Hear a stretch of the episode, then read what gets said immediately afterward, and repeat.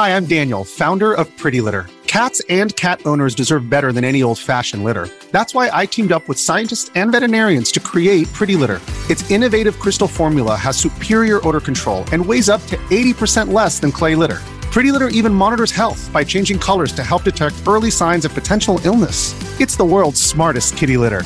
Go to pretty litter dot com and use code SPOTIFY for twenty percent off your first order and a free cat toy. Terms and conditions apply. See site for details.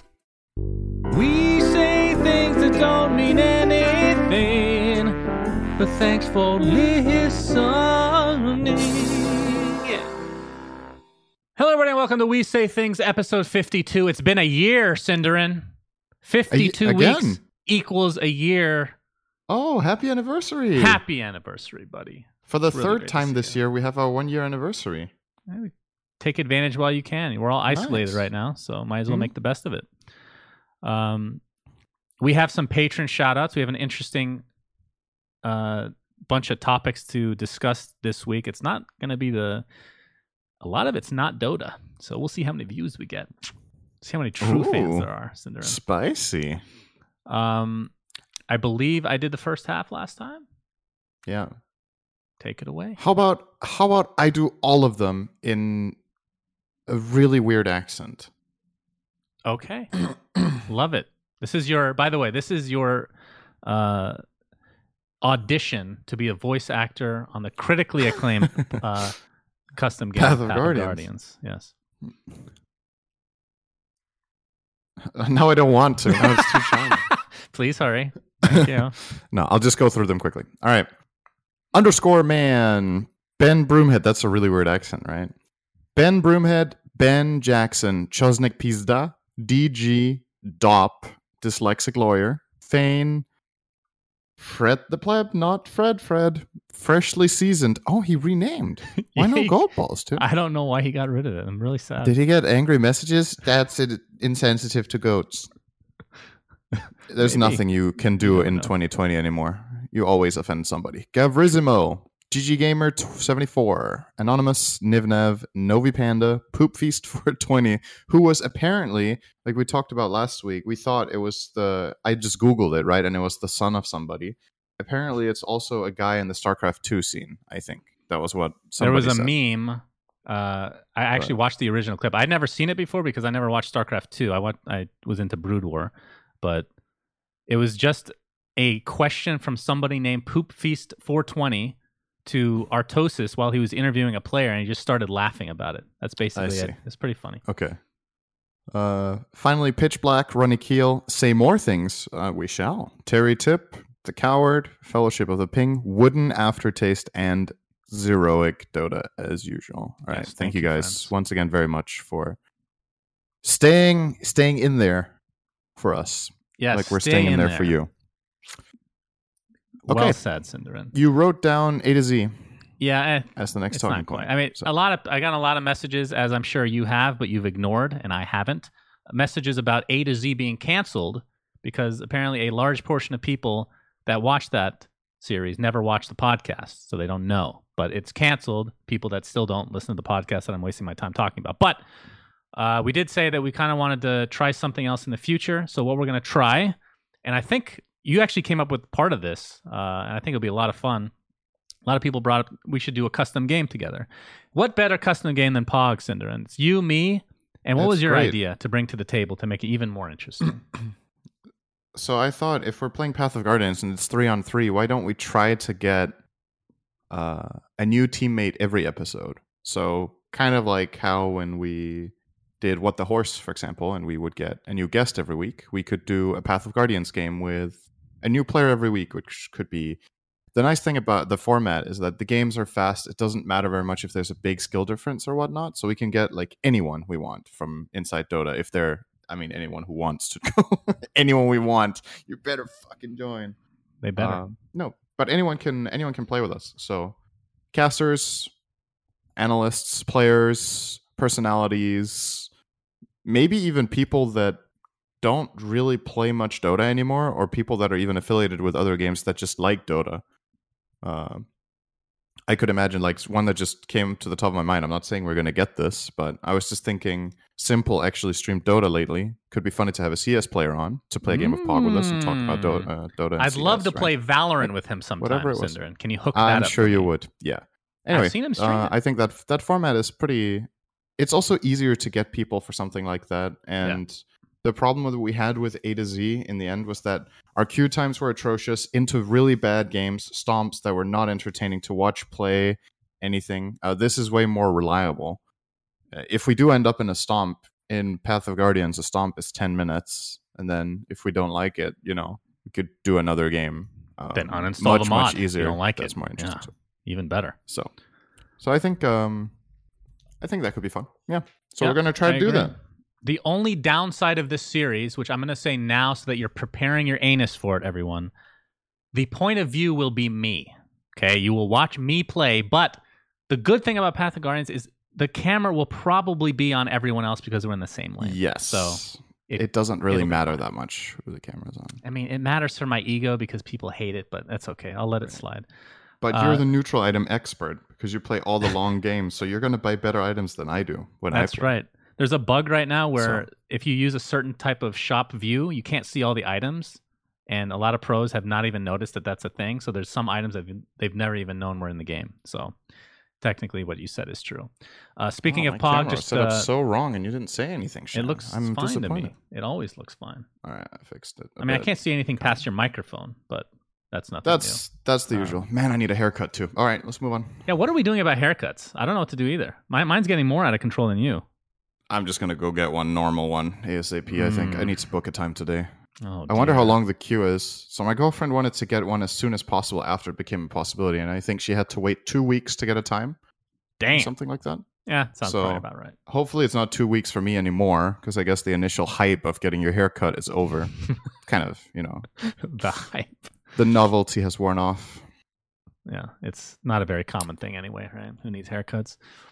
Yeah. Um, just want to give a quick update about Pog. We're not going to really talk about it that much, but it's been doing well. Uh, the numbers have been good. A lot of streamers have been playing it. Uh, we will be rebalancing heroes. We put out a patch earlier, like a day or two ago, which starts the process. There's still more to do, and we have a somewhat big update coming out in the next couple days, hopefully, version one point one. So... Well, I can talk about one Ooh. feature and let you tell me what you think. Uh, I don't mm-hmm. remember if I told you about this or not. So we got some requests for this, and it's going to be a mix of what we originally wanted to do. So some people in the pick screen, well, obviously like the ban screen, people want to search for the bans to make it easier, so that will be added. But when you pick, people want to see what the enemy heroes are available to them. So we will show them what heroes they roll initially, the first three mm-hmm. or four, depending on your battle pass level. But they cannot see what they actually pick. So they can kind of look to the other side and say, okay, right. he will probably pick this hero, so I'm going to pick this hero. But there's still mind games with that. But the extra yep. twist we're throwing in is any re-rolls will be hidden completely. So those are one hundred percent you will not know either side. That so that's fun. What we're going to implement. Yeah, I think so.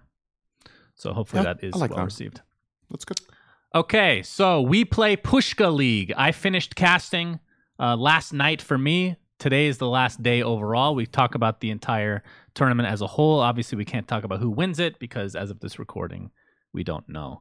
But it was a lot we of fun casting three. with you, Cinderin. Let's talk about the casting first. Did you enjoy casting with your old buddy, Sonsfan? Boy, I oh had boy. a lot of fun, Sonsfan. And we got a lot of positive feedback. I was surprised. I'm not going to lie. And then, I, yes? As you know, as you know, Uh, uh-huh. sometimes when I'm casting, not always, to your surprise probably, but sometimes I do check in with chat to see, uh, you Shocker. know, know your audience, see what people are saying about the game or about our casting or whatever. Yeah. Um, there were uh, a pretty good amount of messages in the chat saying stupid casters. So I think we did great. Um, that's always a good sign. Yeah. Yeah. So that's, that's good. Uh, more than say... usual. So I think we, we had, we probably had too much fun. For some people who want really serious coverage and think we were doing... I uh, got a really angry message about... I won't go into detail. First of all, I don't block people. This is a thing about me, Cinderin. I don't give the satisfaction of blocking people on Twitter. I mute mm-hmm. them instead. So they never know right. they're muted, but it's the same mm-hmm. thing for me, and they don't get the satisfaction. It's the best of both worlds. I got a really long tweet. It was like five tweets in a row about basically raging about my casting, which, you know, I can be polarizing, so I understand. But specifically about when we talked about this, I think we were talking about Sven or something who wasn't in the game, but it was during a pause. They were very angry about that. And I'm like, come on, dude, who gives a shit? It's a pause. Give me a break. But having said that, I think this is, out of any tournament, I'm, I know you think that I'm, uh, I don't know, you can describe it yourself. Any tournament I've cast, this is maybe the worst I've ever done. And I think it's really Why? catching up to me. That break I took, that six-month break, and then not watching a ton of Pro Dota recently, it is, I mean, I started to get better towards the end. So uh, I could feel the rust coming off, but easily my worst performance since, like, originally starting casting, like, ten years ago. So just need to get more of it in me. But the schedule was brutal as well, not to give excuses, but four a.m. casting is, it hurts my soul. But it was a lot of fun, and we can I talk think you about, did well, uh, Shannon. Thank you, Cinderin. I did not, but thank you. Uh, I think you did well. Thank you, but I did not. Thank you. Um, okay. So let's talk about the actual results. We cast a lot of two ohs, and I thought it was just us initially, but there's just a lot of two ohs in general. Does it right. have something to do? Is it an anomaly? Like just this tournament, or is it just Pro Dota as a whole is kind of meh um, right now? I don't know. I think, I think a bit of it is an anomaly. Uh, but at the same time, it's also, it might just be a tournament where there's a clear tiering of teams. That does happen sometimes, that there's a clear, let's say, first, second, third, fourth, fifth, sixth. And then a lot of the matches are obviously going to be two ohs when there's teams that are clearly better than others. And I think, like, when we look back on a lot of the games that we cast and watched, there's a pretty clear tiering, and there's a pretty good reason why the top three are the ones that they are.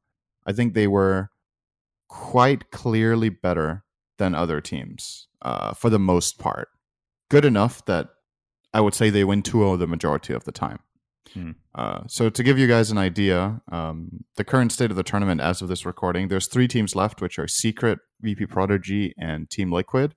And all matches in the playoffs have been two oh except Liquid's win yesterday against Alliance, where they won two to one. They've won every other game two oh, uh, including against Virtus Pro. Um... Twice, actually. They beat them in upper bracket and lower bracket two oh. And then there's Team Secret that haven't lost a game yet, and V P Prodigy, who have only lost to Secret two oh. So, right, there you go. Like, they've beaten everybody else. Having and said obviously, that, Cinderin, yeah. we did cast Alliance versus Navi, which is in the lower bracket uh, yes. round one. And Navi should have won game two, but they yes. had one of the biggest throws that I've ever... I mean, it's the biggest throw I've ever cast, for sure, where they had a rapier, they had whatever the lead was. It was basically insurmountable. Medusa rapier, doesn't have Aegis anymore, goes in for a bounty rune, and gets demolished, and the game just ends like that.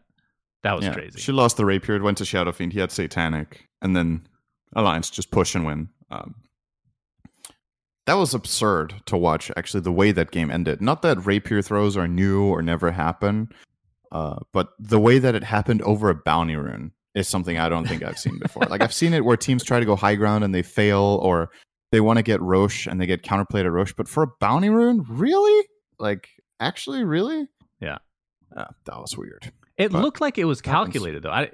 though. I, now that I look back at it... They thought like, it was going to work, probably. Yeah, initially we thought that he just went in like an idiot and died. I mean, that's the first thought that comes to your mind. But both teams were on each respective high grounds. I, it looked super calculated that they wanted to bait them in. Like, they knew they were there almost, but obviously miscalculated quite a bit. Um, so yeah, as of this recording, Secret is in the finals versus the whoever the winner of V P Prodigy and Team Liquid is uh, going to yep. face them. Um, but does anything... for the tournament as a whole, like why so many two ohs? Is it really just the difference in skill, or is it something to do with the meta, perhaps? Well, no matter, like, I don't know what it could be about the meta that makes two ohs, right? If it's that drafts are more one-sided, or draft matters more than ever, or whatever the argument is going to be, well, then one team is just better at drafting than the other every time. Like, we did see be... a lot of drafting where people would just play the same hero, like, every game, and would never get banned. And there'll never be a different result.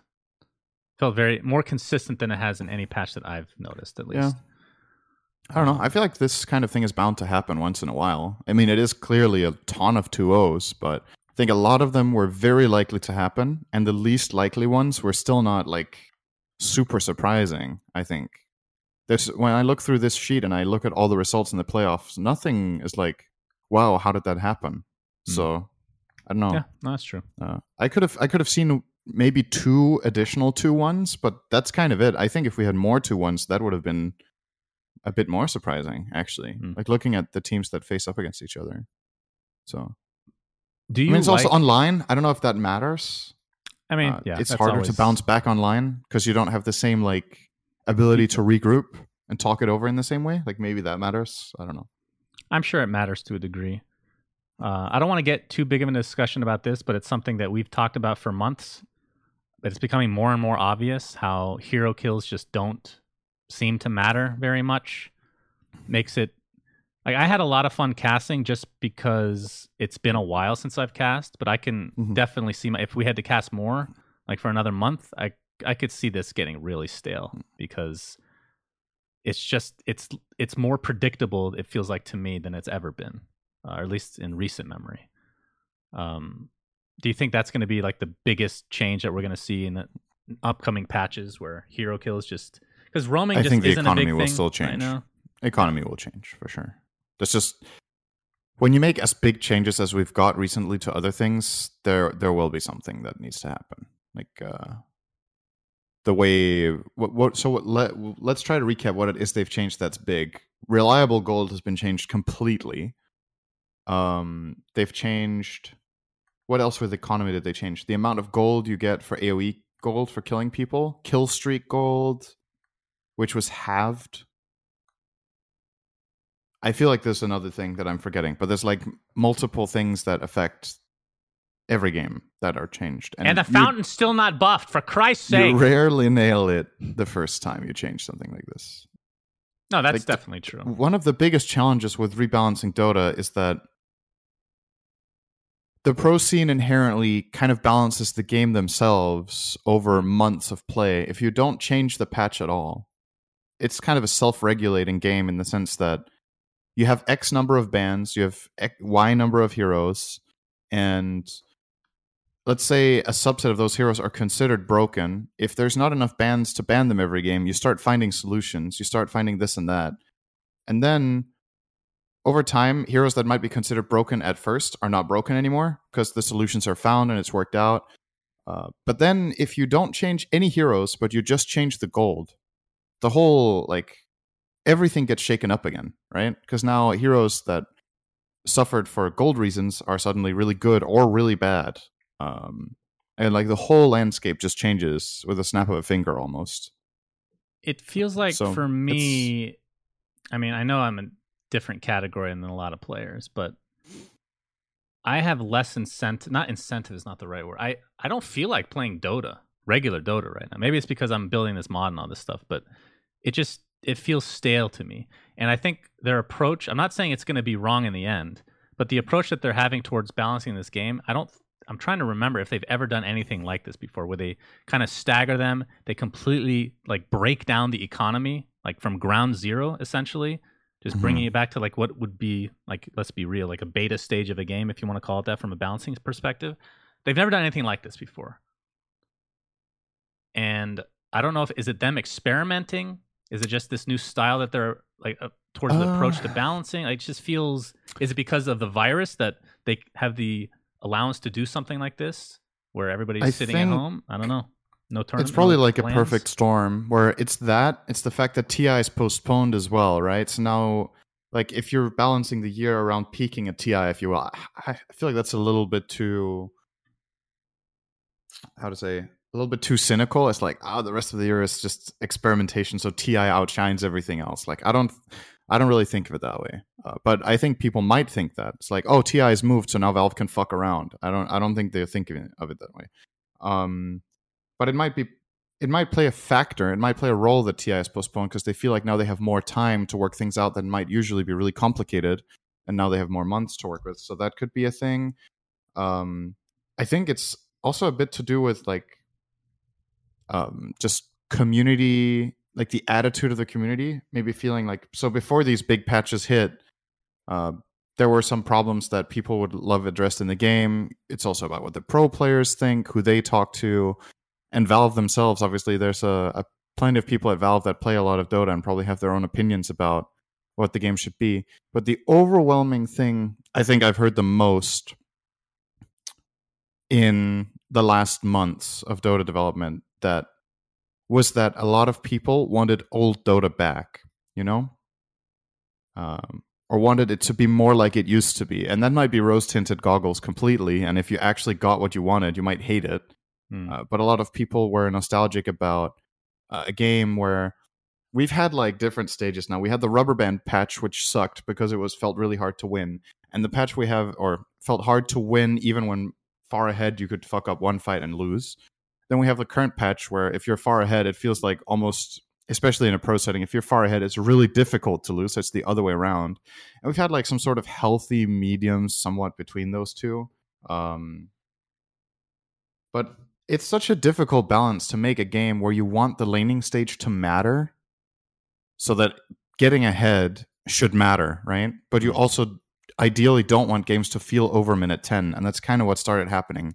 And I think that's what people are frustrated about, is that they were like, well, we want the laning stage to matter, but not that much, right? And the higher level of skill you give people, like, uh, the higher the level of skill is, the more deterministic the games are, I think. It's like, if you have a five K gold lead in a super high ranked game or in a pro game, it is a lot bigger relatively than in a two K M M R game, because people play better with a lead and make less mistakes. Um, well, that's so the, the higher thing the, that uh, so this patch might don't... be really good for lower skill games. I, they're still definitely determined largely by what happens in the first ten to fifteen minutes. But when people watch streams or watch Pro Dota, maybe they get a bit bored because they're like, "Man, I know what's going to happen now." Yeah, and that's that, how like, I was kind of feeling for a lot of. I mean, yeah. It's really hard, and I think this is lost on a lot of people. It's really hard to balance for both competitive and casual. It's yes. almost impossible. There's some heroes extremely difficult. Like, I've seen just a very small glimpse of this with Pog so far because we've been rebalancing stuff. I promise you, people that have angry tweeted at me or angry messaged me about heroes that are O P equate to about fifty to sixty heroes. It's not possible. If they're all O P, then that's good, right? Mm-hmm. But it's all about, like, if a hero has a forty percent win rate, that's not great. But if a good player plays it, they might have a sixty percent win rate. It's actually very difficult to... Yeah. Balance for both super. sides. Uh, it's something I noticed as well. I don't know if this is you or if, if this uh, if you're included in this line of thought, but remember we had this discussion about neutral items and outposts and whether we liked it or not. I actually, when I watch or cast competitive Dota, I do not like the outposts. I feel like they almost, it feels like they don't even matter past the second one at all, which... Doesn't the experience that defeat the purpose doesn't. To a degree. Yeah, obviously the positioning and teeping into and all that stuff. It's but really important in high skill. It, I don't know. I, I'm I'm liking the outposts less when I originally really liked them. Actually, I think they should um, remove the experience. So it's just go. a. T P it's a strategical spot, outpost that you can take to be able to teleport to. It. So one of my points of criticism for Dota in the last like year or two years is that I feel like the players' hands are forced too much. This is a game of creativity. At, mm. at least it used to be a lot, and it still is with drafting and how you play. It's like it's not like the game is saying you have to do this, you have to do that, but it's saying it more than it used to. You start adding basically mandatory bounty runes at this exact time in these exact locations. You added the outposts these exact time, these exact locations. Then you moved them, but they're still there. Um, And Dota used to have one objective that you could fight over, which was Roshan, before bounty runes existed. Roshan has been in the game forever. And the big difference between Roshan and bounty runes and outposts is that, number one, he doesn't have a set time that it has to happen. So it's the team's choice. Number two, he's way harder to get. So it's way more of an investment and a strategical thing where you either draft for it or you wait for the right item timings or you team wipe the enemy and get it as your reward. But bounty runes are just there, and you have to deal with it. It's like, it's a forced objective, basically. I don't even, I don't think that's unfair to say. It's a forced objective, and it was put into the game because uh, people thought Dota, maybe they thought there wasn't enough fighting, you know? It's what the fans love to watch, is heroes die, and people get kills. It's not as interesting to watch a farm fest, but in terms of giving the players agency in the game, letting them choose if it's the best play is like, how to say, it's the best play. It's the best gameplay, but it might not be the best viewing experience. So from my perspective, the more you let players control uh, what happens in Dota, the more beautiful it is. Because that's when you get crazy strategies that completely clash, where some, one team is just yeah. split pushing and the other one really wants to fight and they can't do it. Now it's like, you have to fight, guys. You can't just t- give up twenty bounty runes in a row. You're going to lose. Definitely, so. There's definitely a balance to that, because, again, this is for casual competitive, right? Casual, you kind of need that. You need to nudge some of these lower M M R players to do something. But it's kind of the same mentality of Heroes of the yeah, Storm, right? Like, but... I, I like the idea of taking ideas from other games, like the talent trees from mm-hmm. Heroes of the Storm. Let's not kid ourselves. Talent trees is, are which is super good. An idea I'm from other games as well. So I have great. no problem taking Absolutely. stuff from other games. But sometimes you can go a little bit far, which I think it might have gone a bit far in this regard. Um, so can I there, ask there's a, an, a favor? There's a case Cinderin. to be made here, really quickly. There's okay. a case to be made here that if you want to incentivize more kills and activate lower bracket games or whatever, make kills more valuable, right? Like, you don't have to... I don't think you have to put in objectives for people to fight over in order to motivate them to group up if... if it's a valid and powerful strategy in the game to get kills, and it feels rewarding when you get kills on your heroes, then you would expect people to naturally start searching for it. That doesn't mean it happens every game. There will always be games where someone's like, haha, I go jungle Legion, you know, but mm. like, I think I missed that. I know this is extremely difficult to do, but there is a world where you can have a game of Dota where killing is rewarded, but it is not the only way to win. Right. Um, We have had patches. It's it's starting to feel like a couple of years ago now, because uh, I want to say the last two years, Dota has been more about teamfighting than ever. And obviously the forced objectives are a big contributor to that. They've definitely not made it less teamfighty. And people love to watch that, so I understand. Um, but like split pushing as an overall draft strategy has kind of been dead for two years now. Like actually dead. You don't see teams...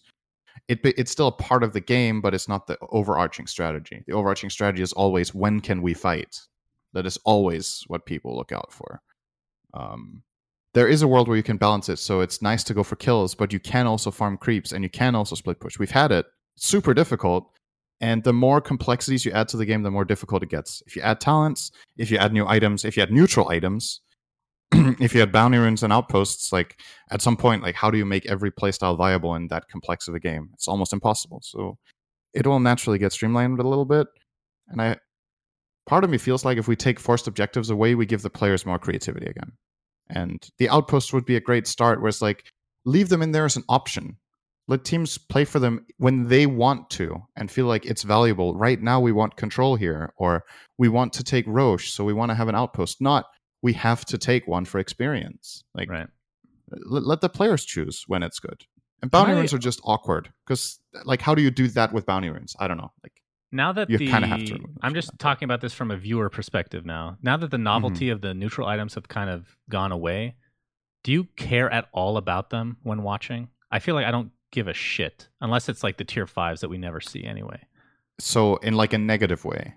You thought no, you would care more about them, I or thought I would they're be in a more excited spot. To talk about them, but they've been muddied down a lot to not just right. like now they're just almost generic items that are almost not even worth mentioning most of the time. Like there's a few, don't get me wrong, but from right. a viewer perspective, I don't give a shit anymore.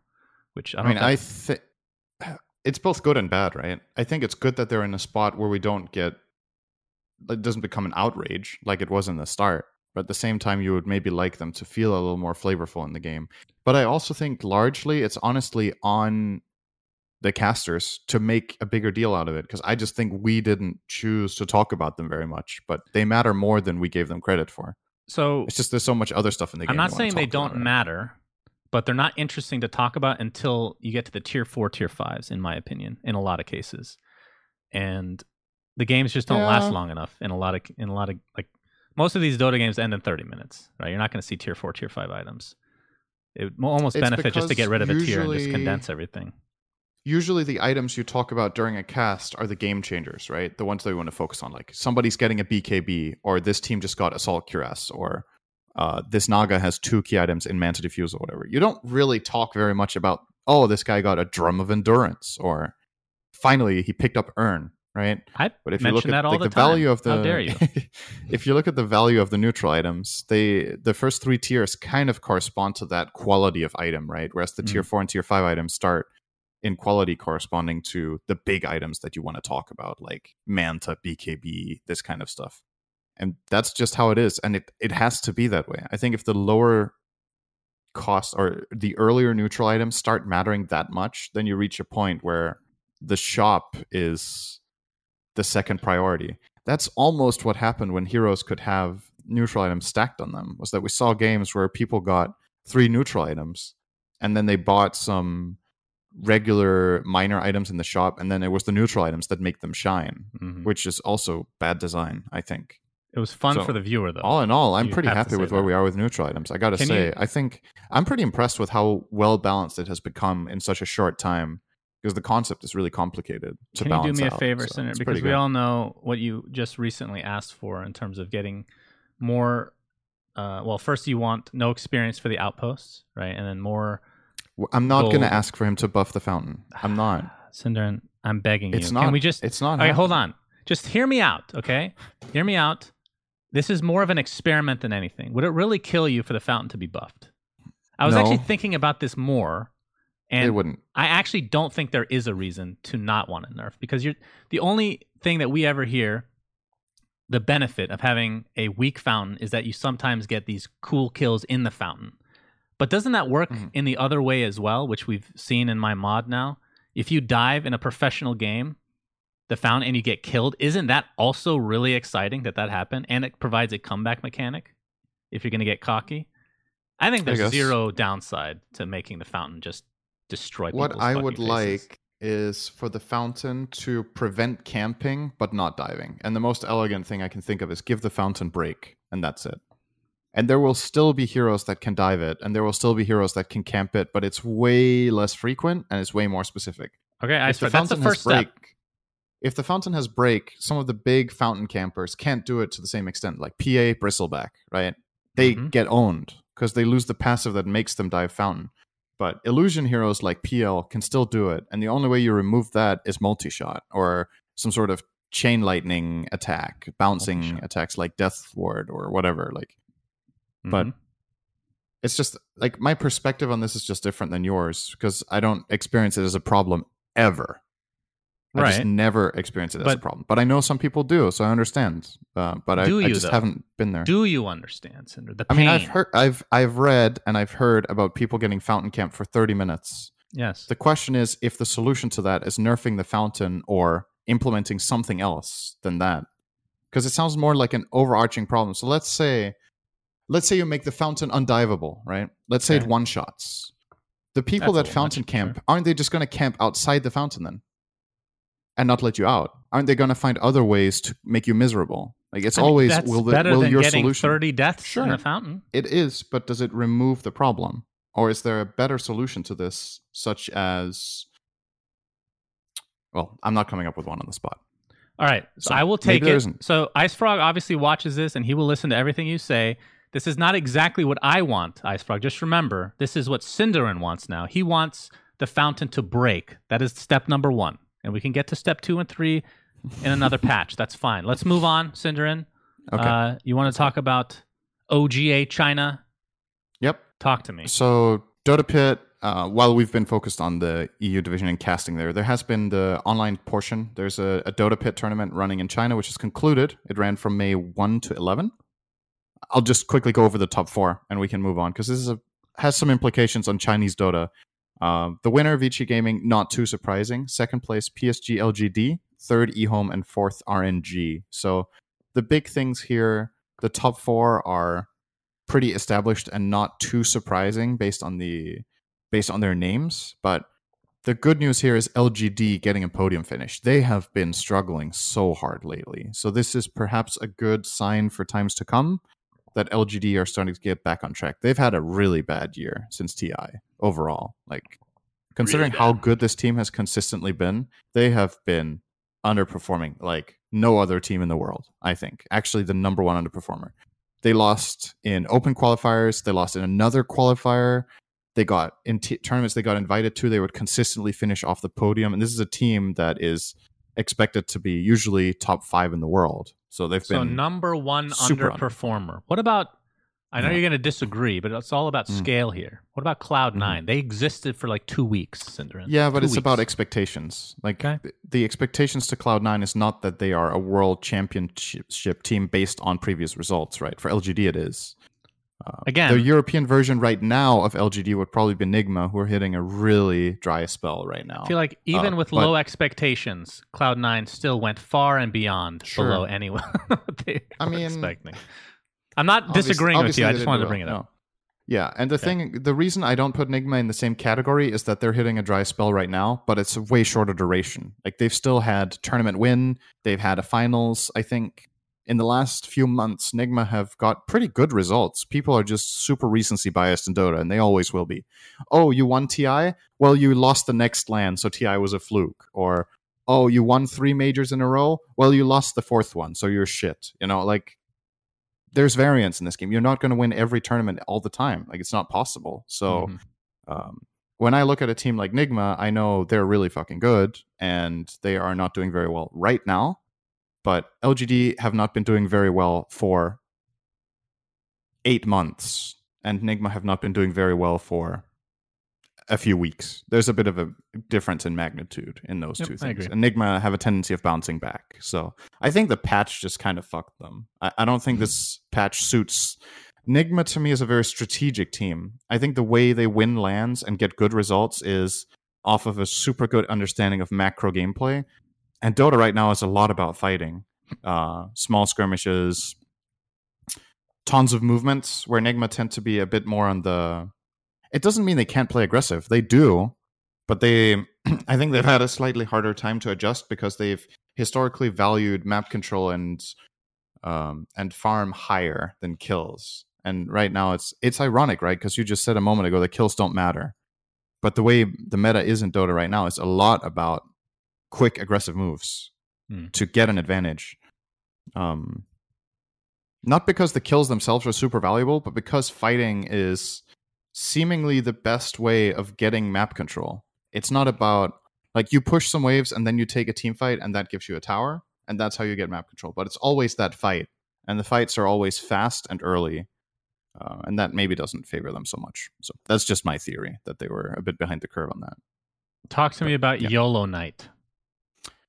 Well, before we do that, we need to cover the other Dota Pit God corner, damn it, which is, I just mentioned the Chinese one. I just wanted to say this. There's not much to talk about. The other one is an online tournament starting actually tomorrow. Oh. Uh, I just want to mention the teams playing in Europe. Uh, unfortunately, I just closed it down. I'll try to find it As quickly. Usual, very prepared. Thanks for putting this topic that you're not prepared to talk about in the outline. Absolutely. I got, I got it here. Relax. Okay, so... Uh, O G, V P, Team Spirit, Alliance, Viking G G, Fly to Moon, Team Liquid, Ninjas in Pajamas, Hellraisers, and Team Secret. So it's a ten-team tournament. Uh, first place is sixty-two thousand dollars. The total prize pool is one hundred fifty dollars. Uh, and it's an online league running for eleven days starting tomorrow. So, yeah, should be good. Some of the best of Europe and C I S. And obviously, most notably, right now in terms of power level, Secret and Liquid looking really good in... And we play Pushka League. Um, but let's see who O G bring to the table as well. I think Thompson is going to play this time from Malaysia, or maybe he said, he's found a way to get he home. He said he's I coming soon, whatever that means. Yeah, yeah, I think he's playing in that league. I have a feeling he's going to play. So we'll see how uh, how O G fare if they exciting. get to play with their full roster. But that's exciting. All right. YOLO All Knight. Right. Let me have a sip of water. I talked a lot. Okay, YOLO Knight is a team in Division two of the WePlay Pushka League that have, mm-hmm. this is your words, not mine, because I didn't even know about this until before this podcast, have used eleven different players during the tournament. Is that true? Yeah. Jesus. They've basically, they've been taking stand-ins so much. Um, I think, wait, is it? I'm trying to find them here. Oh, there, there they are, yeah. So, yeah, so YOLO Knight had a lot of stand-ins. Basically, they didn't do anything that was against the rules. So they weren't like, I don't even know if I would call it gaming the system. It's just they had so many stand-ins, right? if you're playing a tournament and you sign up with a five-man roster, and let's say one week in, two of your players leave or something happens and they can't play, and then you start taking two stand-ins, and then those stand-ins get their stand-ins, and stand-ins get stand-ins. Mm-hmm. That's one thing. But supposedly they were also trying to get stand-ins that were out of the league, right? Uh, I'm not sure if Crit did play or if they wanted him to stand in, but they were trying to get like players that are not Division two players to stand in in a Division two uh. league, which is also not against the rules technically, but it's like people started hating on them a bit because they took so many stand-ins and they tried to get players that technically should not be playing in the league. Uh, so the question is just who's at fault? Is it the tournament for not setting stricter rules? Is it the teams for going a bit too far from what is fairness? And overall, what should be the solution? And what ended up happening yesterday is actually YOLO Knight couldn't field a roster against Viking G G, so they forfeited and they're knocked out. Um, so that's kind of the end of that. Oh. They ended up finishing third, fourth, okay. which is a great anticlimactic ending. They didn't even get to play their final game. But, uh, Lol. But yeah, it's just like I don't have the solution here. I just wanted to say what the problem is. And I think yeah, for the most part, one. if you're a team that has this much instability and, and don't have the players and you want to get stand-ins every time, it's not really, I don't fault them for trying to get stand-ins. I don't fault them for trying to get the best stand-ins that they can. It's more like, should it be allowed within the rules? Should it be like, you can have X stand-ins and you need to have them for the whole tournament, or you can have uh, this many stand-ins in total, or the stand-ins cannot be playing in this division or have t- be from these teams. You could technically just say uh, players from Division One are not allowed, or players from any of these teams are not allowed. I and wonder just make a what, hard list of teams. So something that I like to do when we do tournaments is have wording in the contracts that say things are subject to change and we can do whatever the fuck we want, in essence. Obviously it doesn't say exactly that. Um, mm-hmm. So if somebody's abusing something, you can just implement a rule and say you can't do this anymore. And I'm right. curious why that wasn't a thing for this, because that sounds like obvious abuse to me. I mean, maybe some people don't think so, because uh, you're saying it's technically within the rules, but I think if most people look at the situation, they're going to be like, this should be against the rules. Just because it's technically mm. not doesn't mean it should be allowed anyway. Uh, but obviously a lot of unknowns, so I'm only speculating. Yeah. Okay. Okay. Let's uh, go so these next... so Admiral Bulldog was temporarily banned from Twitch. Mason was temporarily banned from Twitch. We'll talk about each in their respective ways here. I feel like this is actually a weird topic to even discuss, but I figured we just bring it up as, you know, it's a little yeah. spicy drama here and there. I think I think it's interesting to talk about because of how close these two things happen to each other and how there hasn't really been a precedent for this for a long time in Dota. I, I'm trying to remember the last time a Dota player was banned on Twitch for even just twenty-four hours for doing something. Like, Uh, mm. it's just there probably is something, but it doesn't really come to mind. And the fact that these two happened within the same week seems like Twitch are starting to take more action, basically, against stuff they don't like. Uh, whether yeah, they should be taking action or not is a totally different conversation. Uh, but um, like what they want to ban for or not, it just seems like they're trying to be a little bit more active here, for better or worse. Um, yeah. So quickly, supposedly, what Admiral Bulldog was banned for for twenty-four hours was, at least the final thing I heard, I can't confirm this, was that uh, he watched some clips of, uh, what's that called? I mean, it's called popping. I don't know what the real term is for it, but where you have like cysts in your skin being removed. Oh, yeah, yeah. Uh, he watched a couple of clips of that, and apparently that was too explicit. I don't know which terms of service that or terms of use that's against. Uh, bodily fluids. He just watched it. I guess he just watched it between. I guess so. Like maybe it's it, it might be in the terms. I honestly don't know. That's like, pretty fucking funny. Actually, I it, didn't know that. Supposedly okay. he got banned for twenty-four hours for that, and I guess it's just it falls under bodily fluids because Twitch don't want you to watch people pissing themselves or bleeding, whatever it is, and right. then that just falls under it. Uh, apparently. So it's like, honestly, pretty damn harmless, but maybe it's a good thing to have that in the rules because some people react really strongly to that and it can be super triggering and some people can get uncomfortable watching stuff. So um, doesn't spit, you could say they could saliva, warn. But saliva counts as bodily fluid. What if you're spitting on somebody? Is that against the rules? Spitting on the ground. That's how it always is with these kind of things, right? Like, where's the line? Yeah. Yeah. That's always what it's going to be. But that was supposedly Bulldogs. And then the one from Mason, which was a three-day ban, so three times as long, was supposedly for typing something sexually explicit. Um, right. This is by his own words. Hi, everyone. I was banned right. for typing something sexually explicit or something along those lines. Not right. en- entirely sure of the reason yet, but that's what the email leads me to believe. So I don't know what the hell he said, but I'm sure he says a lot of stuff that he could probably get suspended for. So can't say I'm shocked. Uh, but yeah, you could be right. Maybe they're cracking down. It could be a coincidence, of course, but it could. It's just unlikely, right? There's no bans for a year, and then there's two within a week. That right. seems like an administrative change. Hopefully, really if does. They're doing that, they'll also get rid of these uh, Arcana streams as well. I was going to say, hopefully, they're going to ban you next. Yeah, Cindarin's a real racist. I hear him all the time on I stream. Mean, Good Lord. I, so, I, I don't know. Obviously, Mason's own words, right? Like, we don't know what exactly the utterance was. We don't know what happened, but... Um, Yeah, it, it could be something where we're like, eh, should that be punishable? And it could be something where we're like, oh, hell yeah, that should be punishable. Just honestly, no clue. Like, yeah. And I didn't see, in the thread of him getting banned, I didn't see the concrete reason given by anything, anyone than him, uh, apart from himself. Um, so, yeah, who knows? We will never know. It's been deleted from all archives. Uh, next topic, and the final Dota one, uh, WePlay drama. So they got themselves a little hot water this week. So there's a caster in Brazil named Cold Fox who got a D M C A uh, right. for casting, to my knowledge, and based on what he's saying, of course we can't verify that as far as I know, that he was casting on Dota T V, the WePlay thing, which should be allowed, and not using yep. camera and not using audio, meaning he's doing his own, yep. which by Valve's rules is allowed. And WePlay issued a D M C A. So a lot of people are very upset about this. I think on one side, I, again, haven't looked too deeply into this, but we can't verify mm-hmm. if that's actually true what happened. Uh, but they haven't lifted it as far as we know. So this is one of those D M C A situations, again, where people are all up in arms about it. What are your thoughts? Yeah. So basically, I mean...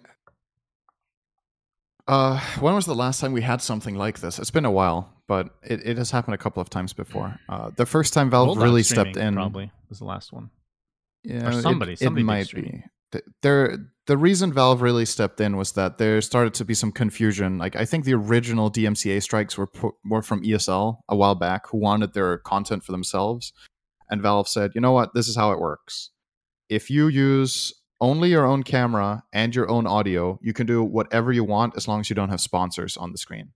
If you don't have any sponsor overlays that conflict with the tournament, um, it was allowed. So for example, if I on my stream want to watch any pro game, I can do it as long as I don't use uh, any of their camera or casters, because then I'm stealing their content. Mm. And Valve's logic here is that the game itself is public property. So you should be allowed to watch any pro game. No matter who runs the league, no matter who the broadcasters are, doesn't matter. Everything is public in that sense. And that's pretty clear and well-defined. So we don't really fully know exactly what happened here. It's possible that the D M C A strike is just misplaced, that they don't understand the rules. Um, there's a good chance that... Um, Like whenever rules like these are implemented, if if the person doing the strike isn't aware and everybody else is, it doesn't really matter, right? Like it's possible it's just a personal mistake from somebody at WePlay who's like, hey, they're stealing our content, I'm mm-hmm. going to send a strike. And everybody else is like, why the hell did you do that? That was really stupid. Now we're getting flack for it. So like, it doesn't need to be like a major company decision to be like, ah, we want this for ourselves. It could be an individual mistake. Uh, it could be a misunderstanding about what's allowed. Uh, whenever there's rules like this, once in a while, somebody will either... Uh, not know it, we'll have forgotten, we'll have the wrong interpretation, whatever it is. It doesn't have to be malicious. It doesn't. Um, and either way, it's pretty straightforward. If we play D M C A'd them and they did what was within Valve's rules, it's a malplaced D M C A. If any of the other things were uh, were not obeyed to, then they kind of have a case, right? If the person uh, had sponsors on their screen that conflict with WePlay sponsors, or if they Uh, did use their camera or did use their audio, which mm-hmm. I just haven't verified. But supposedly, based on what is being said here, uh, Cold Fox was in the right with uh, the way he streamed. So I think it's just probably a misunderstanding. Uh, but I mean, I don't know. It's uh, I feel like doing this maliciously right now is just a stupid move, right? Like I don't think anybody will do this on purpose. D M C A someone when they know that it's not against the rules from Valve. So yeah. I'm gonna I'm gonna just chalk it up to being a mistake and a misunderstanding, gonna, honestly, because there's like no some... there's no benefit to doing this, right? No, I yeah for sure. And YouTube so... strikes are pretty serious these days. They've gotten a lot worse for the content creators, especially when it's uh, you know, certain situations. You get like the Artifact song that I made. We got a copyright strike against that, even though I my brother literally made the music and I sung. It was like there's no copying at all, um, but it's so much worse than it used to be. Like, we actually got a strike a few weeks ago. No, not a few weeks. It was like maybe three months ago, and we could not post anything on the channel for a week. And this is like a so major crazy. channel, right? Yeah. Well, I like to call I mean, ourselves a major channel. Yeah, it's, it's still, a major channel. Um, so yeah, it's it's kind of a big deal. So we'll see what uh, what occurs going forward. We'll probably update people in the next podcast or next episode if things progress any further, or if this just gets I, I buried in the just sand. To just to finish off on what I said, like what's what's how is it worth it? Like, basically, if you D M C A somebody, what you assume is that part of their audience will go to you because their audience gets taken down. But the negative backlash, if you do it incorrectly, has to be a way bigger loss than the audience you gained. Mm. It just has to be. So that's why I'm making the point here that I don't think they did this knowing that it was... Um, I mean, I don't know. who, who fucking knows? Maybe there's somebody who's like... who thought this was a good idea, but it obviously isn't, uh, to D M C A falsely. Um, and for me personally, I would be very surprised, just because of every experience that you and I both have had with WePlay. This is so against... It's out of character. Yeah. It's totally out of character. That's why this stands out to me. There's like so many more tournament organizers that I could see do this before WePlay. Uh, it's just, it's a it's a bit weird. So that's why I'm pretty convinced it's a mistake, but I can't say mm-hmm. it for sure. Um, yeah. It's just strange. Like we, I think for Moonduck, we've maybe, we've D M C A'd a couple people before, but those are like restreaming on YouTube live kind of stuff where they're just literally copying, like they're not doing mm-hmm. any of their own commentary or camera or anything. That's right. A D M C A worthy shit, yeah. right there. They're just um, stealing content. That's something and they else. Just, they pop up all the time as well. It's not. It's pretty commonplace. But yeah, we'll see what happens. Um, who knows? Cinderin, I have some good news for mm-hmm. you. Oh. Well, the, the bad news, which turns into good news for this week, is we missed last week's Artifact update because I woke up so late in the day that I didn't even see it. So we got two updates to talk about for Artifact. For all the people that hate Artifact, you can stop listening now. We love you, though. We'll talk about no, it. No, wait, for all the people that hate Artifact, yes, stick around because we have really important stuff to talk about later, including Elon Musk's son. So you That's don't want true. to miss that one. Elon that Musk's true. son is important. You don't want to miss that. That is going to be a funny wait. topic. Uh, so I don't even know where to begin with this. Both updates are related to the shop, the secret shop, as they call it. It's basically just at the end of every round, you get a shop that you get to choose your items and whatnot. So what I'm going to read is the goals that they have for this new version, and then we'll talk about some of the int- intricacies behind it, as well as a lot of the new cards that have been revealed. So, goals for the new version of Artifact Shop. We'd like you to have better access to your items compared to the original game. Items in general should have their cost reflect when they are useful in the game. Early items should help build small advantages, and late game items should help close the game out. We like to keep the ability to find a random item that could help you out. No class of items, early or late, should be too powerful as to skew the selection one way or another. Less math, which I feel like, was math really that big of a deal in the original? That's the only one I didn't really understand. Big portion of their... Uh, never mind. Required tools such as town portal scrolls shouldn't be available based on luck, which that's a huge one. Playing draft, hoping to God... Like, getting stranded was the worst feeling with a hero. So mm-hmm. that's definitely a nice change.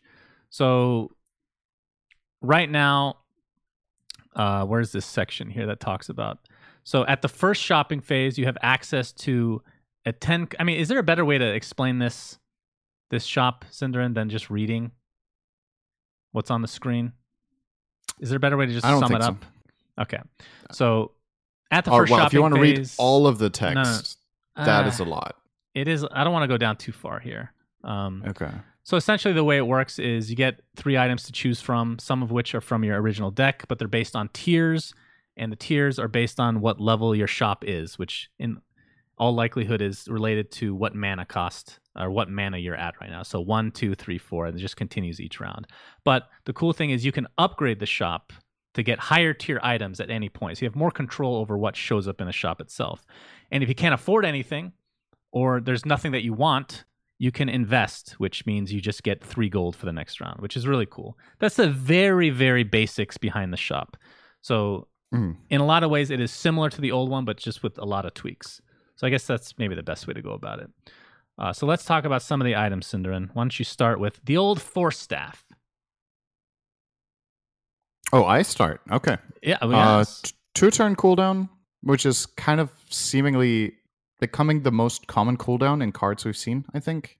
Mm-hmm. It seems to be the go-to. Uh, so it gives two damage, two-turn cooldown, and it costs one mana, just as everything else. All items will now cost mana, like we talked about previously. Uh, displace a unit. So I'm assuming this means that you just move it to a different slot on the board that you cannot choose. Right. So it says it's one of the few random effects we've added to the game. It pushes a unit randomly left or right one slot, but can only push into an unoccupied slot. Uh, so if the two slots next to it are taken, but there's two open slots outside of that, you can't force that unit out. You can force the next unit out. Right. So you have a little bit more control over yeah. where it ends up. So sounds interesting. Uh, Necronomicon is a fifteen gold item, gives you six H P, and deploys demonic archers instead of melee creeps. So for my memory, melee creeps are now one ones, and these demonic archers are instead one twos. So are they one ones?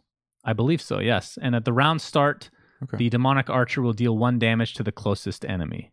Uh, so it can stack up pretty pretty nicely. That's a fifteen gold item, by the way, the Necro. Yeah, but it's only in the lane that the hero is in yeah. that this happens in. Mm-hmm. Yeah.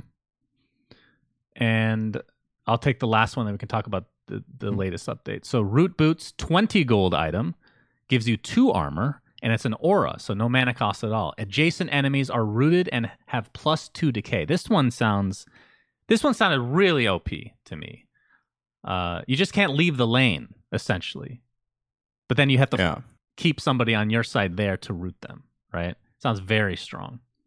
But I'm sure there's other ways to get around it, perhaps. Uh Just yeah, kill the hero carrying it, man. There you go. Yep, that's true. Done Just deal. Kill him. Just kill All him. Right. Yeah. So this week they updated a little bit of, uh, I mean, they changed some of the wording around. We don't need to get into too specific because I know we get a little bit too ham on some of these updates. So we can just talk about some of the item reworks. Uh, start with phase boost, which used to give four H P, I want to say, and you swap yeah, I think so. places with uh, another unit, right? So what now it now? does the same thing. Three health, though. It gives three health, and then it's a two-turn cooldown for one mana.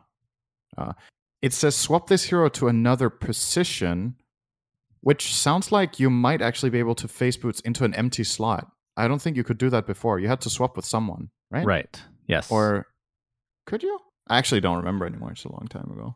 No, that's true. You could not. You couldn't face boots into an empty slot. No. Maybe you can now. It doesn't specify here. It's possible that you can do that. Yeah, that's what I'm assuming. Um, yeah. Otherwise, what's the point of even uh, mentioning this? Because it's basically the same. But yeah. Oh, uh, well, it has a mana cost and uh, a different True. cooldown and a different health, right? I mean, it's also just, I think it's for them to showcase how they envision the value of a ten gold item. I think mm-hmm. that's the idea. So the next ten gold item they're showing is Clashream Hourglass. I saw this. I, I was like, this is too good for ten gold, but maybe I'm missing something. So it gives three health and then plus two lock, so any extra cards your opponent draws each round. So if any hero in any lane is holding this item, the enemy, any card they draw can't be used for two turns. So that's like the old Clashream Hourglass, but that one was way more expensive than Phase Boots, and now they mm-hmm. cost the same. So, so I don't what know what it used to do on. is it would lock any new cards that you draw at the beginning of the round for one round, right? This one will it will not lock the cards that you draw normally. The beginning of the round. It will only lock cards okay. that you draw during the round itself. So if you have gotcha, like gotcha. this is the ultimate okay. fuck you blue item. That... If you draw a shit ton of cards in the round, this will fuck you up, which is great. I love it. Very I nice. feel like maybe the wording on the card should be different. I don't think that's an obvious way of interpreting this. I think it's too ambiguous. It says like, plus two this. lock to any extra cards your opponent draws each round. So it, it could say any it cards say, in addition to the regular ones that you get every round. But that's or kind it could of just weird. say plus two lock to any ex to any cards your opponent draws during the round. Isn't that just it? Because the normal card draws are before the round. Okay. Right. Sure. During the round. I think yeah. so. Um, maybe. Well, but that's anyway. Not when I read true. this, if I didn't get... intuitively. I, I'm assuming I'm not like super stupid, and everybody else gets this right the first time they read it. It's possible. Maybe I'm just an idiot. Uh, but I think this wording is a little bit. See, if I mean, they change the wording it to, after. to what you said, then if you draw an extra card at the beginning of the round, well, how does it work with that? It should. It will lock it if it's an extra card. I understand so what you're saying. So how do you draw an extra is... card in the beginning of the round? What well, does that? Well, the old game, when there was improvements, there was cards that you get two. There's that one that Howling Mind, I think it was. You get two extra cards. Each person gets two extra cards beginning the round, right. whatever it is. Okay, that's. I don't know. But maybe I just need to get over myself and, and it read It doesn't that's sound possible. like this is something we can talk about after we read these, but it doesn't sound like there's improvements anymore, which makes me really fucking sad. Uh, those were like the coolest things in my eyes, at least for cards. But Niktasha's that's Guard, uh, it's a thirty gold item, which. I believe God, it was twenty-five. Was so fucking good. Yeah, so before oh, it was twenty-five gold, and you could activate it every single round on a hero, and it would it would uh, move the adjacent heroes and the one in front of you to random lanes. It was basically it was unbelievably good, but it was a random lane. That was now, probably my favorite card to get in the whole game. I was like, I am a, invincible. Uh, now it's a thirty gold item. It's still one. Uh, Still has a cooldown of one, but it costs one mana. Gives you one armor, and it reduces adjacent enemies to one health. They are stunned, rooted, and feeble, which we talked about the other week. That oh, what's still feeble sounds again? really strong. Feeble is...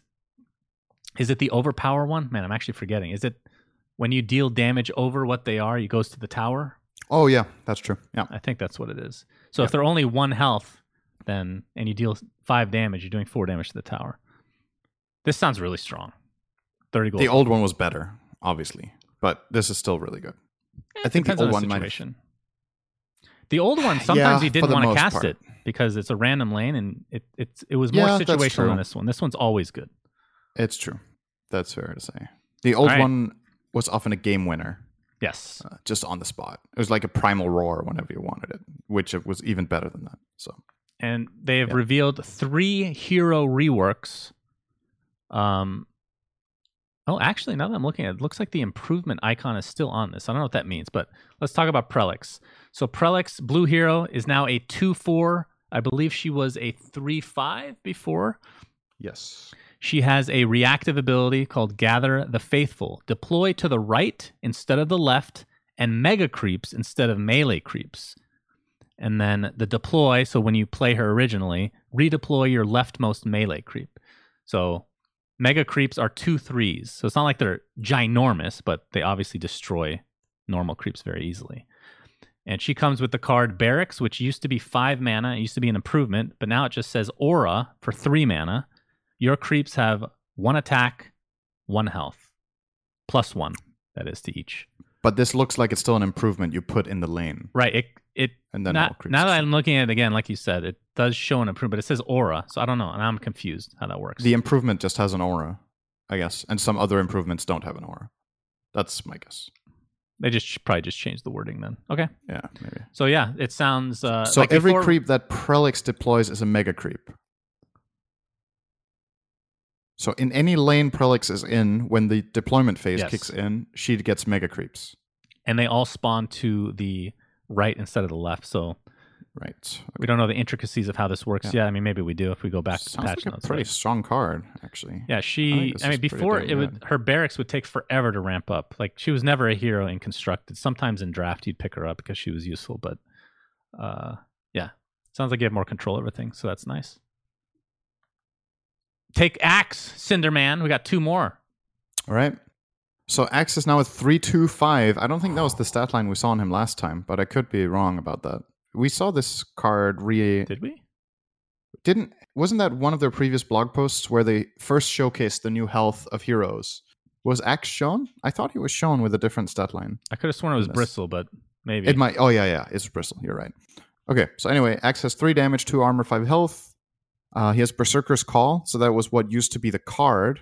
Right. Uh, was the six cost card that came with Axe is now a two mana, or sorry, two cooldown, one mana ability, where Axe does exactly the same as he did before. So it's way more reliable um, than having to draw a six cost, and it's obviously a lot cheaper. But Axe but is also a lot now. weaker. Yeah, uh, Axe is a weaker hero by far with three two five. Uh, the really nice thing about this Berserker's Call though is it seems like it can just clear a creep wave basically. Mm-hmm. Um, since you have three damage and two armor, you don't take damage from creeps, and you just kill all of them at once for one mana. That sounds really good. Mm-hmm. uh, adjacent is obviously three slots, uh, and then he has a two-cost card, Culling Blade, where you slay a damaged enemy hero with three or less health, and it's repeatable. Uh, That's cool. I find it pretty unlikely that you cast that twice, but it can happen. Like there needs to be two heroes in the same lane that Axe is in, and they both need to have three health or less. Mm-hmm. I don't I know. Mean, does do any heroes start with less than four health? I mean, the like, thing can this is, one shot some heroes? I think the lowest H P we've seen is four, right? It's probably going to be four as the lowest. Yeah. Otherwise, yeah. that would be annoying. But at the same time, it sounds like it ignores armor, and heroes start with yes, so much less health than they used to. So this mm-hmm. sounds like after a damage round, of course, you come back and you can use this a bunch of times. That sounds really cool. I like I'm that. I'm assuming a lot. Since it says repeatable, it costs two mana every time you cast it. Yes. Not that you can just kill three heroes for two mana if they're all low. Right. And so. you lose the card. You don't you don't get to keep the card if you don't use it again. Uh, it goes yeah. away at the end of the round. So, and then the last one is Ogre Magi, one of the most annoying fucking heroes ever. Uh, is now less annoying, thank God. He is a two attack, two armor, four health blue hero. His reactive ability is Multicast, which was the same before, but it's changed now. The first oh God, blue so spell, the first oh. blue spell or enchantment you cast from the lane can be repeated this round. Two round cooldown. So before you had a, was it a twenty-five percent chance to just yeah. get a copy of the card you just to cast? Copy the card, dude. That and it was... could be any spell or any. Yeah, it was just any spell. The worst, actually, the worst the, R N G. The old Multicast was like, in terms of, in my opinion, bad card design conceptually, it was in the same tier as Cheating Death. Actually, like that aspect okay, of it sure. was just. I'm not saying it was a better card. Like Ogre wasn't more broken than Cheating Death. I just conceptually really dislike that way of designing a card. Like mm-hmm. this is way more elegant. You let the player choose. Uh, they can be repeated. It has a cooldown, and you are in charge of when it happens. Maybe this is broken. Like maybe it's too good that you can do this. But the nice thing about it is fixing it is relatively easy. You give it longer cooldown, or you give it a mana cost, and there you go. All of a sudden, it's it's kind of fixed. The other one was like, what are you going to do? Change the percentage that it happens from twenty-five to twelve? Really? And then bad. It still feels stupid when it happens. Like you're always going to feel cheated if the enemy gets lucky. Yeah. It was just really not good. Same with the old Janata from Bounty Hunter. fifty percent chance to do plus four damage. Like, I love that one. It, or just, just get plus four damage rather when you get placed like weird uh, stuff. I, so I love this way more. Ogre Magi's card, it is Ignite still, but it's a little bit different yeah. now. It's four mana. I believe it was... Three, three mana before, and it was, and it was a, an enchantment. It was an, or, an improvement. Sorry, uh, an improvement. Yeah. So now it's a four mana. It has the spell icon on the top left of it, but it says yeah. Enchant Caster. Round start. Deal one piercing damage to each enemy. So yep. it costs four mana. This is the this is basically the old uh, Necro card, Heartstopper, except it's not just adjacent enemies. It's the whole it's board. All, yeah. Which is really strong, and you will multicast well, this with multicast, but you need the mana, right? Yeah. You need eight mana, essentially, to get two. Uh, the and you don't keep the it. Cool thing here is the old Ignite, you basically chose a lane to be strong in. The new Ignite, you put it on Ogre, and now you get to switch your strategy during the game of where you want this piercing damage to be. You don't, like, commit to, this will be my Ignite lane. Yeah. Now it's like, I need Ignite in this lane now. So now I can move Ogre, or I can have him die and re replace uh, him in a different lane, uh, reassign him. So I think this is this looks cool to me. I think it's it's a nice idea. Uh, obvious synergy with Multicast. I wonder why it's Enchant Caster. Like why they think, is it too good if you can put it on a different hero than Ogre? Uh, wonder why they chose this. Not sure about that. Wait, what do you mean? But it doesn't have to be on Ogre. It does. It says enchant caster. Yeah, but caster can be Isn't any that... blue hero, right?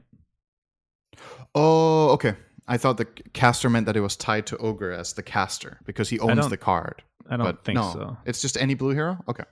That's yeah, fine. That's the way I'm looking at yep. it. Okay. I mean, that's then again, that's what good. If you have a blue hero and a red hero and you cast this? Then you can can't you cast it on, it on the red hero because he can't be the caster, right?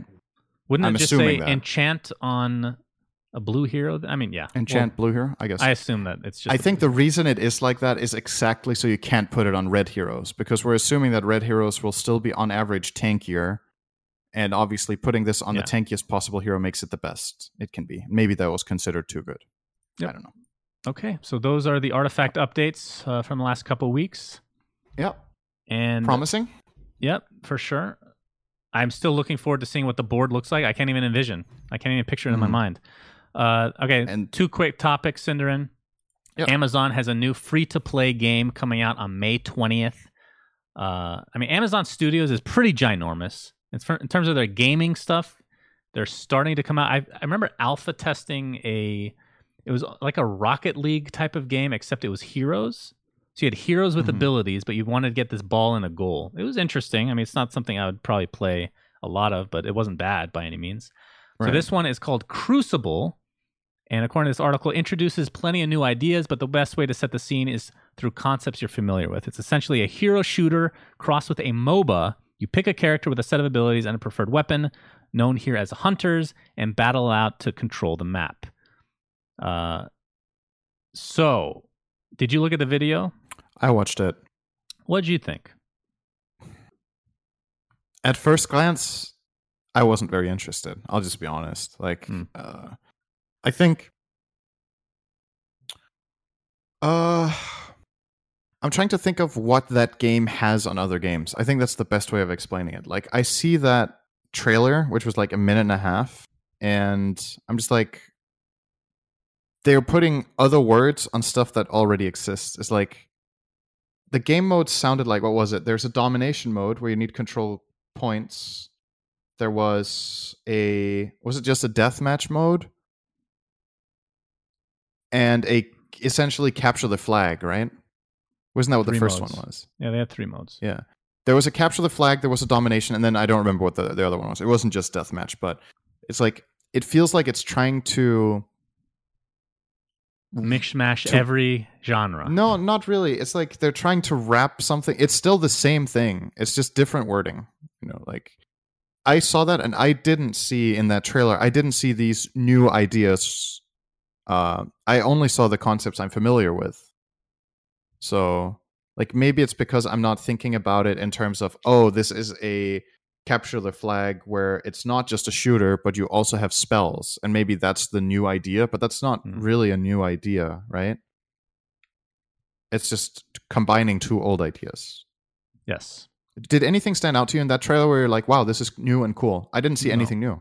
I just didn't see I don't it. know if being new matters, though. We've talked about this no, before. No, but I mean, like, if they're if they're saying the game introduces new ideas, I'm expecting the trailer to show me at least one new idea. True. Right. If, they're if that's what they're trying that, to do, yeah. um, I mean, maybe it's just not the advertisement. Was this just a wording from somebody else? It was just P C games. It could just be marketing. So yeah, maybe this guy yeah, hasn't played true. multiplayer games since nineteen ninety-five. And it's like, wow, this is really cool. Uh, I don't know. I just, I mean, I just didn't see the so new ideas. So what you're saying is you're really looking forward to this game. I mean, I think it's. I'm, saying, I'm going to say this. I don't know about the game mm-hmm. itself. It doesn't look interesting to me personally. But then again, that doesn't yeah. mean anything because I find almost right. every game unenjoyable anyway. It's Dota. Yeah, you hate recently life. Valorant. That's basically it. Not even Counter Strike anymore. I can't stand C S G O. I think they butchered the Damn. shit out of that. But that's another story. You're getting old. But it, it's good to see that there's another studio coming out with stuff. I love the competition. I love Absolutely. these. Like, I hope it gets big because that's better for everybody. But it does not look interesting at all. Uh, but it comes out in a week, so we'll be able to try it. And well, I don't know if Cinderin will try it. Maybe I. I don't know if I will either. To be honest, you can have a look. Um, Last topic, think, unless you want to actually talk about Crucible some more. No, um, I would say one more thing. Like the graphics that are showcased. Also, I'm not a very much of a graphics person. I don't. I don't think graphics are nearly as important as gameplay. That they to me, they're always the thing that adds to the experience and gives it that, like, a game that's a nine out of ten can be a ten out of ten because the graphics are astounding, or yeah, but it's always going to be the gameplay first. To give you a great example, uh, Ori and the Blind Forest, which we talked about uh, a few episodes ago, the gameplay is awesome, the story is great, and then the graphics are fucking breathtaking, and that is like the extra. That is the extra thing about that game. That's just, mwah, you know, nailed it. But Ori and the Blind Forest would not be a good game if it was really pretty and there was nothing, no substance.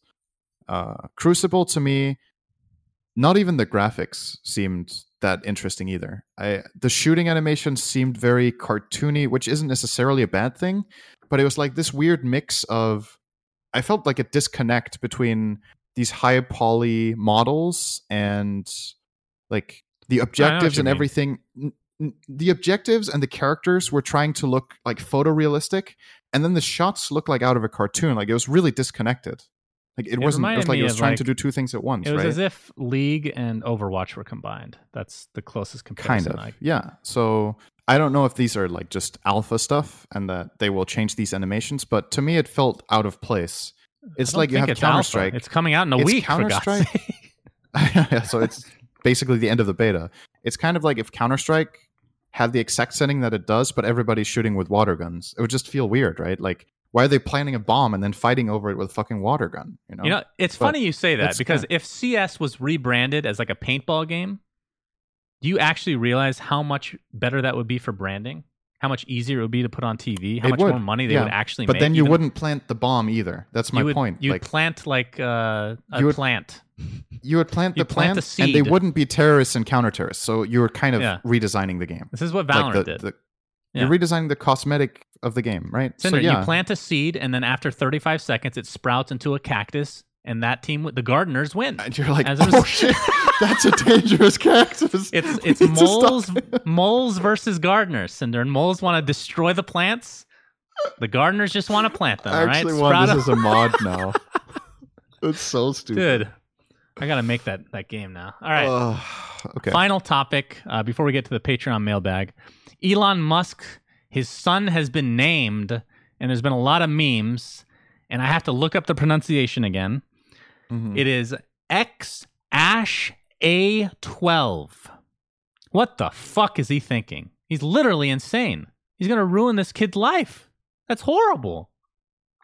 I, did we have this? Was, did I talk about this on my stream or on the last episode of the podcast where I said you can't bully someone for their name if nobody knows what the name is? They'll just give him a nickname. I think I talked about this on my They're stream. They're just going to call him Ash, so, probably.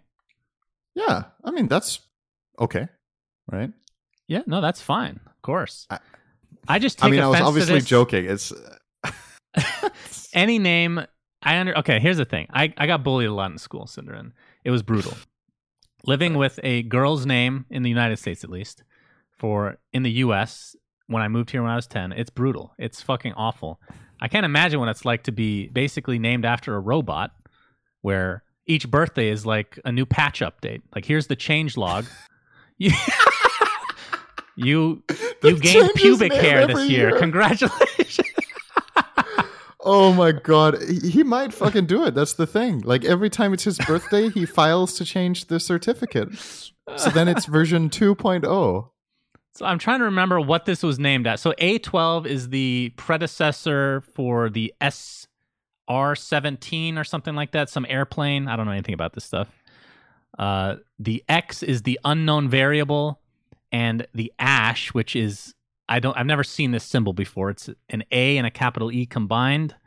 It's the Elven spelling of A I.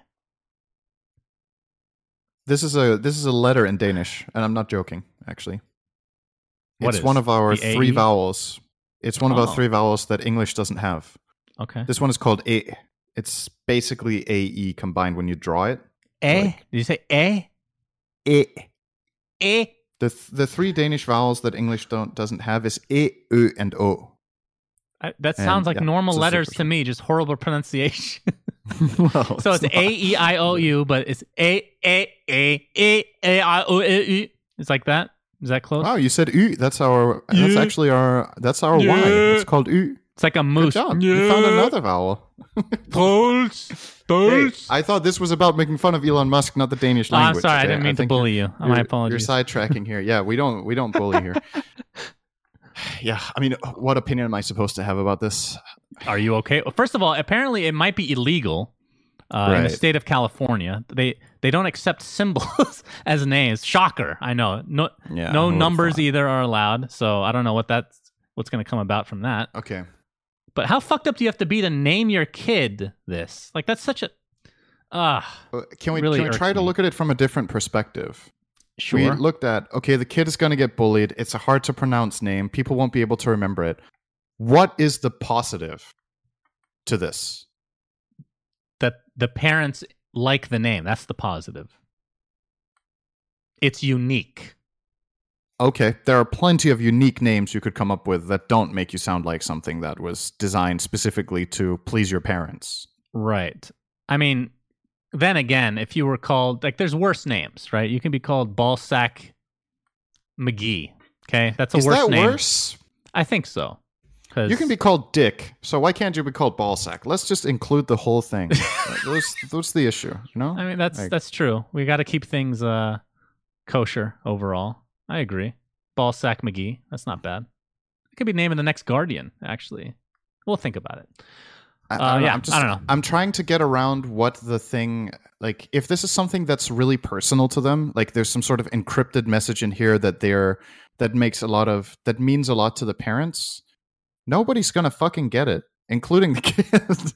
Like, there's so many other ways that you can... I'm just thinking, like, if you really want some sort of subliminal meaning or whatever...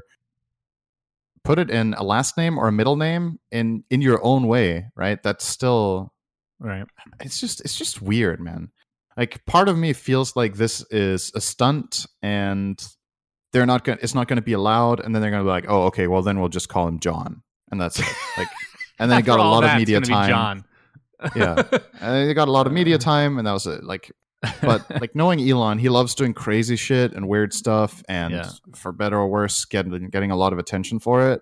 Uh, it's just Elon strikes me. So I have a friend, and this is not a negative trait about him. He he, like my tagline for him, if translated to English, was "I had to see if I could." That's him. So in Dota, there would be an easy way of doing something or an easy escape, and there would be like a one percent play, and he would always go for the one percent play because he had to see if he could pull it off, you know? Hmm. You know that kind of person. Like, they yeah. just have to do this crazy shit. Right. This is reminding me of that. It's like, let's see if I can do it. Let's see if I can get away with it. Let's see what happens.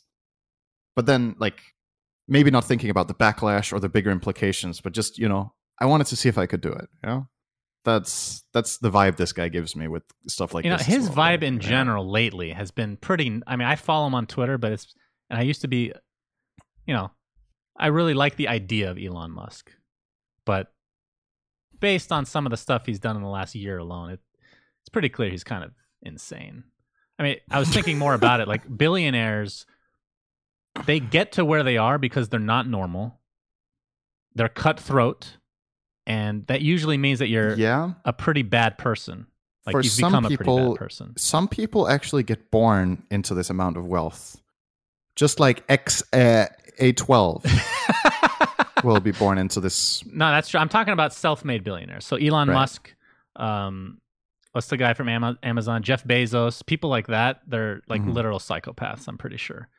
Um, or sociopaths, or some combination. The only person I can think of, and it makes me doubt whether this is actually true, but he seems like a good person, is Bill Gates. Like, maybe while he was running right. Microsoft, he was a bit of a, like, whatever you want to call it, it was a monopolistic company, and maybe he did some shady stuff. I have no idea, but... He's from he the literally... previous patch before the insanity was introduced. He, yes, he... the insanity. That is, yeah, twenty twenty, man. Holy jeez. But yeah, Bill um, Gates seems like a, a good dude. The funny thing is, I had this exact thought. I think it was actually yesterday. I was like, who's like, what billionaires don't do weird shit and just do good stuff? And I think we're really biased in our line of thinking because what makes the news, right?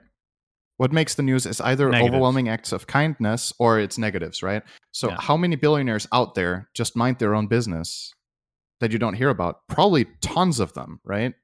So I don't yeah, think possibly. There's inherently... Self-made billionaires, There's not though? Like... Yeah. I think so. There's a lot of billionaires in the world. Typically, self-made billionaires so. are going to be more, I don't want to say renowned, but more famous sure. than the type that just are born into it. Right, right, but think about how many self-made billionaires there are in the world and how few you hear about. How many are there? So, I don't know.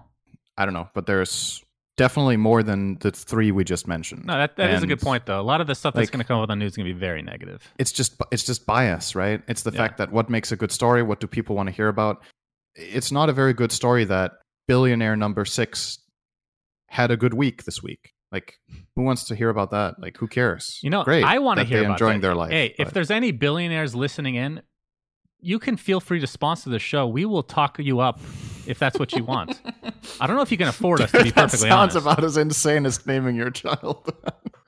Elon, like, you can win my heart back, my friend. Elon, come to our podcast. I may have called you a psychopath slash sociopath, but uh, you can turn this around with a little bit of money, okay? Dude, I would, uh, that would be funny. That would actually be so funny. I mean, he put a car um, in space. It's pretty fucking badass, not going to lie. There's some stuff he does that's super right. awesome. Anyway, yeah. let's end with the with this first question that we have in the Patreon mailbag, Cinderman, from NivNav. Yes. What career would you be doing, dream job or realistic job, if Dota slash esports didn't exist? And then, of course, he felt the need to say, sorry, Sonsfan, you wouldn't be able to be a pro in C S. Thank you. Um... Do you have an answer for this, or do you need me to go first? So, so we're saying, based on this wording, that it's not, we can't do another esport either, right? Right. Video games, out of the picture. No, okay. Uh, I think dream job, I honestly don't know what would be my dream job. I just love games. So I think if my dream job would be something else that had something to do with games, not necessarily video games, but some sort of games or sports. I've always loved sports and games. So something like that. Uh, realistic job. Okay. I. You didn't say anything specific. I, so yeah, I, like I, I don't know. I I want to do games. I think my realistic job, if you will, would be probably a teacher, either in high school or university. I love Ooh. teaching. I've I've That's I cool. um I did for a bit um as an extra thing during my English studies. I did uh, I did teach grammar as an assistant teacher, which I found very enjoyable.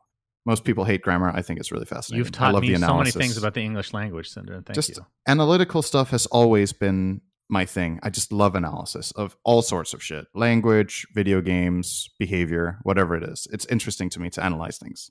Mm. Uh, so something with that, like teaching something that's analysis heavy would probably be my realistic job. So a language or grammar or, yeah, something like that, I think. Dream job, honestly, don't know. I'm just... Yeah, something with games. That was a vague answer. No, it can't be video games. Dream job. Anything in the world. Literally anything. There's got to be something. I know. You go first. I'll think. Okay. My dream job is easy. I'd be the owner of the Phoenix Suns. Is that a job? Yeah. If yeah, not, then C E O's general job, manager, right? I suppose. But there's more pressure on the yeah. general manager. Owner, you can do whatever the fuck you want. That sounds good. Realistic yeah, that's not job, technically a job, is it, right?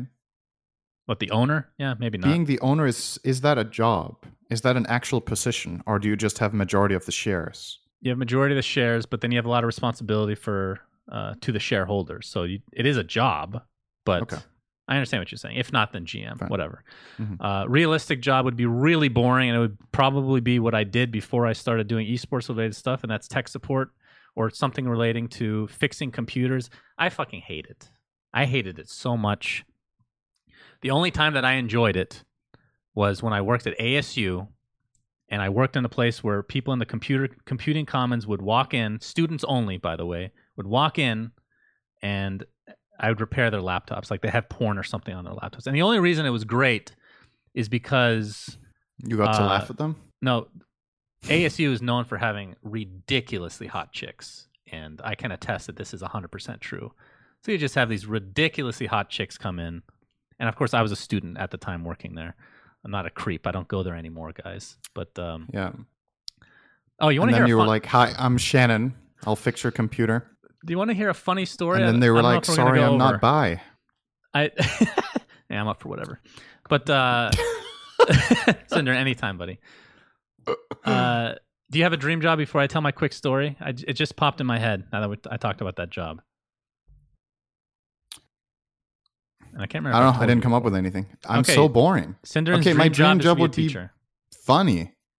My dream job would be to do something, to be able to do funny things, because apparently I'm not. I can't. I can't. I just can't do things. Right. Great, you'd be a comedian. That sounds like you'd be. Oh, the... what a dream job! That sounds so fucking stressful. Although um, I am really funny, so I could make money with it, actually. That's true. Yeah. You're going to have to stop me if I've told this story before, Cinderin. Okay? okay. So I used to work in this computing commons. Students would come in for repairs, but occasionally you get a teacher, okay? Now, have you heard of the skeleton of Lucy? It's a Neanderthal, no. I believe, or it's not Neanderthal. It's one of the earliest human remains ever found at that time. It was the earliest. Okay, this mm-hmm. is like hundreds of thousands of years prior. And the guy that found Lucy was this professor, and he's like in his seventies or maybe even eighties, okay? So he came in, and he needed help with his Mac, which, of course, I don't even know how to turn on a Mac, so I had to get help from my colleague to help. So I had to kind of just dude. stand there. Oh, just, man. I can imagine you go to tech support and they don't know how to switch on the computer. Yeah, you just Mac. fucking lose all. Who gives a you shit? lose all hope instantly of it being fixed. Um, so it's this very casual area, right? And I would always eat my lunch there. I'd bring in my lunch, and then if somebody needed help, I just help them, and I go back and eat my lunch. So I had this Burger King Angus burger. I used to. I hate Burger King now because they don't have this anymore. But Angus burger was delicious. Okay, burgers and fries mm-hmm. in the bag. So I go and I start helping this guy, and his wife is with him. She goes and sits down uh, where I was sitting. I look over five minutes later as I'm helping him.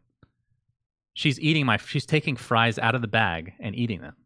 And I'm like doing a double take. I'm like, what the fuck? What is she doing?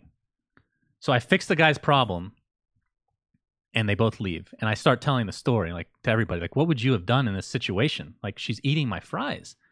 He's like, oh, I think she's just really old. She's probably just senile, whatever, you know, the case may be. So I don't think of it again, okay? Two days later, the guy comes in with the same problem. It's actually the exact same situation. I have my burger and fries out there, and I'm helping him with his problem. I look over, and she's taking a bite out of my burger now. And I'm like... I literally can't believe what I'm seeing. I don't know what to do. You know me. I'm a very... I, I can be aggressive yeah. at times. I have no idea. This is a faculty member and his senile fucking wife. And she's eating my delicious Angus burger. So they both leave, and I throw it away, and I go buy another burger. What would you have done in this situation, Cinderin? I have... I froze. It was so weird. She's getting burger juice all over her face while I'm fixing her... Her husband's computer, attempting to fix her god awful Mac. What would you do here? I, I genuinely, the first thing that comes to mind, I would genuinely, genuinely just ask, "What are you doing?" Like, I would, because, like, you can't make sense of the situation, right? So maybe they can tell you what's going on. Like, it's also kind of a neutral way of saying what, the, like, it's a, it's a more, how to say. It's a nicer way of saying, would you please fucking stop what you're doing? It's really, really, really not okay. You know, like just being like, what are you doing? Is kind of putting, you kind of put the, the burden on them to explain themselves, like why that is okay or makes sense or anything.